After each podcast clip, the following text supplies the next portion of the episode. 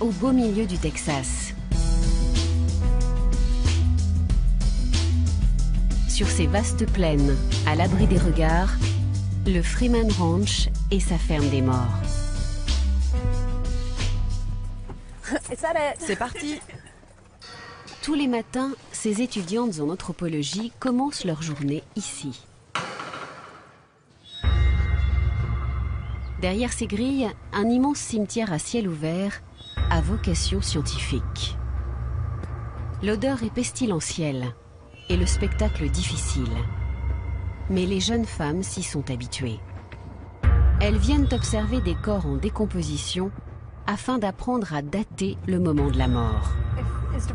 On prend les températures d'abord Et ensuite les photos Trois nouveaux cadavres viennent d'arriver. Comme les 70 autres dépouilles de la ferme, il s'agit d'hommes et de femmes qui ont fait don de leur corps à la science. Lauren Meckel, étudiante en anthropologie. Nous avons eu de nouveaux dons jeudi dernier. Depuis, les corps sont ici, en plein air. Ça fera une semaine demain. Nous venons ici tous les jours pour constater les évolutions, prendre des photos et puis des notes. Les étudiantes ont placé les corps de manière stratégique. Certains sont au soleil, d'autres à l'ombre, d'autres encore sous une bâche. Le but est d'explorer tous les cas de figure afin de venir en aide à la police.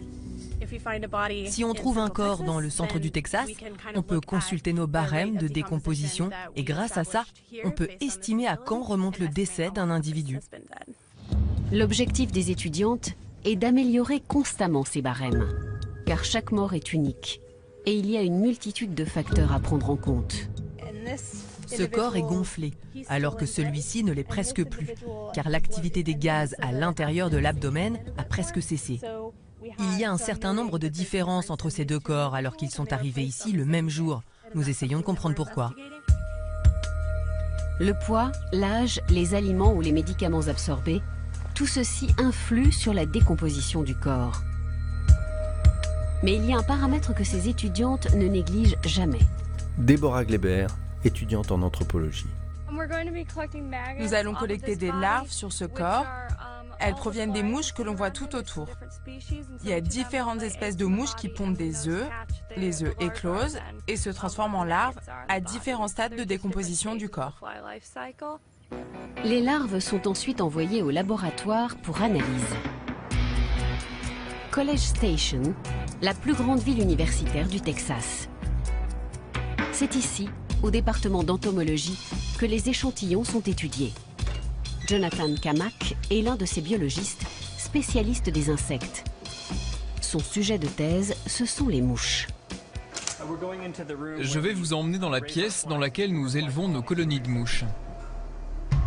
Dans ces volières, Jonathan et ses collègues font se reproduire sept espèces de mouches, dont la particularité est de se nourrir de cadavres. L'intérêt de ces mouches, c'est qu'elles permettent de dater le moment de la mort. Les mouches ne viennent pas toutes au même moment. Selon les espèces, elles sont attirées par certaines odeurs de chair qui correspondent à des stades de décomposition précis. Certaines mouches aiment la chair fraîche, d'autres plus faisandées. Les mouches arrivent par vagues, selon un ordre immuable et pondent des œufs. C'est ce qui permet aux entomologistes de dater la mort et d'aider les policiers dans leurs enquêtes. Cet après-midi-là, Adrienne Brundage vient tout juste de recevoir de nouveaux scellés. Ça vient d'un commissariat de police. Ils ont trouvé un corps et ils ont prélevé les insectes qui étaient dessus.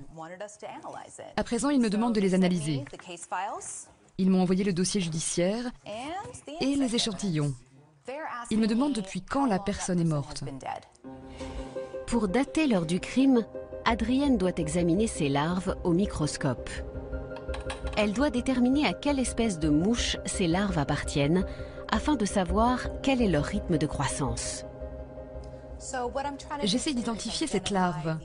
Et pour cela, j'utilise un tableau dans lequel sont inscrites les caractéristiques de toutes les larves que nous avons dans le pays.